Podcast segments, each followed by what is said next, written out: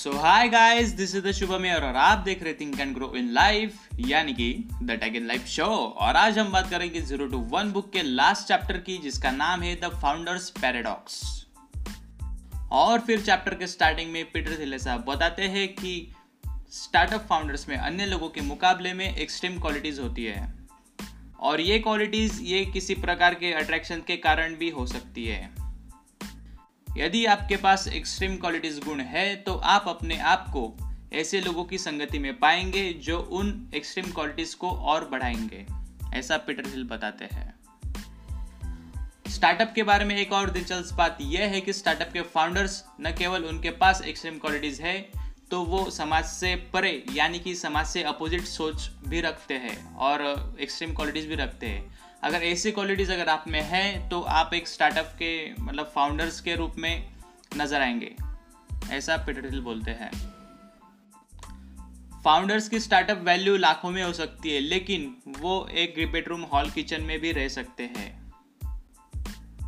शायद से उसको देखने वाले लोगों को वो गरीब लग सकते हैं, शायद से वो बैंक खराब रख सकते हैं आई डोंट नो मतलब अपने आप पर निर्भर करता है कि आपका नज़रिया कैसा है उनको देखने का। तो ये एक बहुत इंपॉर्टेंट बात पीटर थिल बताते हैं। यानी कहने का तात्पर्य यह है कि पीटर थिल साहब बताते हैं कि फाउंडर्स की जो अमीरता है, वो ऑन पेपर दिखाई देती है। ना कि उनके पास नगद पैसे रहते हैं, ना कुछ रहता है स्टार्टिंग के फॉर्म में। मतलब जब कंपनी स्टार्ट कर दे, उसके फॉर्म में, ऐसा पीटर बोलते हैं। और इस बात का सबसे बड़ा एग्ज़ाम्पल इलॉन मस्क है। जैसे कि उन्होंने जब उनकी कंपनी बेची थी तो वन थाउज़ेंड करोड़ उनको मिला था। तो वन थाउज़ेंड करोड़ खर्च करने के बजाय ना कि उन्होंने गाड़ी ली, ना बंगला लिया, ना कुछ लिया, घर लिया, कुछ नहीं लिया। उन्होंने वन थाउज़ेंड करोड़ अलग अलग कंपनीज़ में इन्वेस्टमेंट के तौर पर लगा दिया। यानी कि वो इन्वेस्टर बन गए।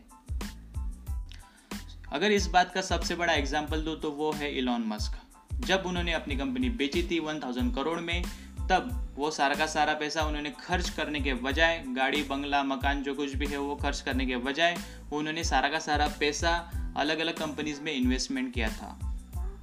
और वो खुद रेंट पर रहने लग गए थे। यानी कि सारा का सारा पैसा उन्होंने इन्वेस्टमेंट किया लाइबिलिटीज़ पर खर्च नहीं किया, यानी कि उन्होंने एसेट्स बनाए और वो आज उनकी मतलब उनकी पोस्ट पोजीशन क्या है और वो आज कौन से स्तर पर है वो आप सबको पता है।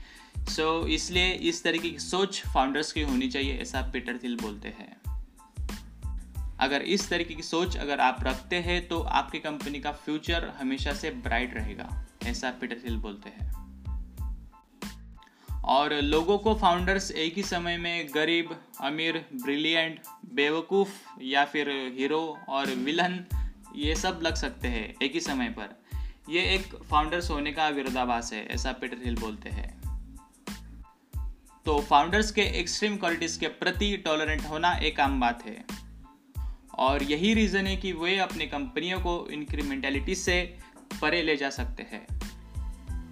और फाउंडर्स के लिए एक सबसे बड़ा खतरा ये होता है कि वो माइथोलॉजिकली अपने क्वालिटीज़ के बारे में निश्चित होना चाहिए। वो अपना उस मतलब इसी सिचुएशन में वो अपना दिमाग खो देता है, ऐसा पीटर हिल बोलते हैं। पीटर के अकॉर्डिंग ह्यूमैनिटी को फेस करने वाले केवल दो ऑप्शन है। सबसे पहला ऑप्शन हम पृथ्वी के चेहरे से मानव जाति के विलुप्त होने के साथ एक भयानक गिरावट में जाएँगे। जैसे कि ग्लोबल वार्मिंग पॉलिटिक्स परमाणु युद्ध और अकाल।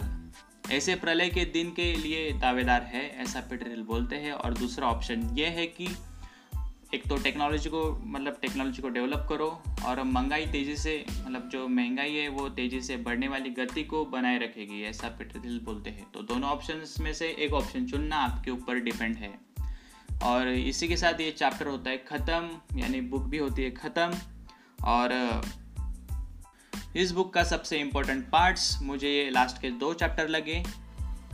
सो so, इस बुक का मुझे सबसे बेस्ट पार्ट मुझे ये लास्ट के दो से तीन चैप्टर लगे। क्योंकि बहुत डिटेल तरीके से पीटर हिल ने इसमें बताया है कि कैसे कंपनी होनी चाहिए और उसके रूट कैसे होने चाहिए। आप एक एज अ ऑन्ट्रप्रीनियर आपकी सोच कैसी होनी चाहिए। मतलब पूरा हैबिट्स के बारे में डिस्कस किया हुआ है। सो आई होप ये आपको पसंद आया होगा और इसी के साथ ये चैप्टर भी ख़त्म होता है और ये पॉडकास्ट भी ख़त्म होता है। लास्ट पॉडकास्ट था इस बुक का। और नेक्स्ट बुक है जो मतलब मैं पढ़ने वाला हूँ, वो कल आएगा उसका पॉडकास्ट सो उसके लिए वेट कीजिए और इतनी देर तक मेरे साथ बने रहने के लिए आप सबका धन्यवाद और thank you thank you very much so goodbye